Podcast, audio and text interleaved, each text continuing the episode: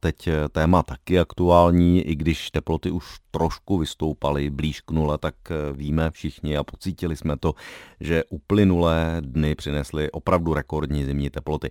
Místy spadla rtuť teploměru až na minus dvacet stupňů pod nulou. To samozřejmě na zamrzlé vodní plochy lákalo milovníky bruslení i chodce. Tento týden se ovšem má začít postupně oteplovat a vrstva ledu časem nemusí být bezpečná. Co tedy dělat, pokud se pod námi led proboří? To už zjišťovala naše redaktorka Jana Švecová. Dobré ráno. Dobré ráno. Ano, a zjišťovala jsem to u hasičů, kteří mají se zachraňováním topících se bruslařů zkušenosti. Naposledy takto zasahovali osmnáctého ledna na Máchově jezeře. Záchrana se podařila, ale ne vždy to takhle dobře může dopadnout. Hasiči proto zveřejnili pravidla správného chování na ledové ploše. Můžeš pro nás ty zásady krátce shrnout, Jano? Tak v prvé řadě bychom se měli přesvědčit o bezpečné tloušťce ledu. Podle hasičů je to minimálně deset centimetrů. Pokud není plocha zapadaná sněhem, poznáme to podle namodralé barvy. Počítat bychom měli s tím, že tloušťka ledu nemusí být stejná po celé ploše vodní hladiny. Zeslabený led bývá zejména v místě přítoku, odtoku a také tam, kde jsou různé nečistoty, třeba spadené listí. Na vodní plochy bychom se také neměli nikdy vydávat sami. A co tady dělat v tom krajním případě, když se pod námi led začne bořit nebo praskat?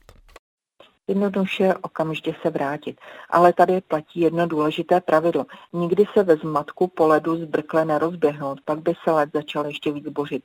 Důležité je naopak co nejvíce rozložit svou hmotnost a začít se k břehu plazit.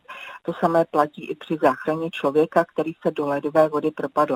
A co dělat v takovém případě, kdy zachraňujeme? Na to jsem se zeptala mluvčího krajských hasičů Jakuba Suchardy.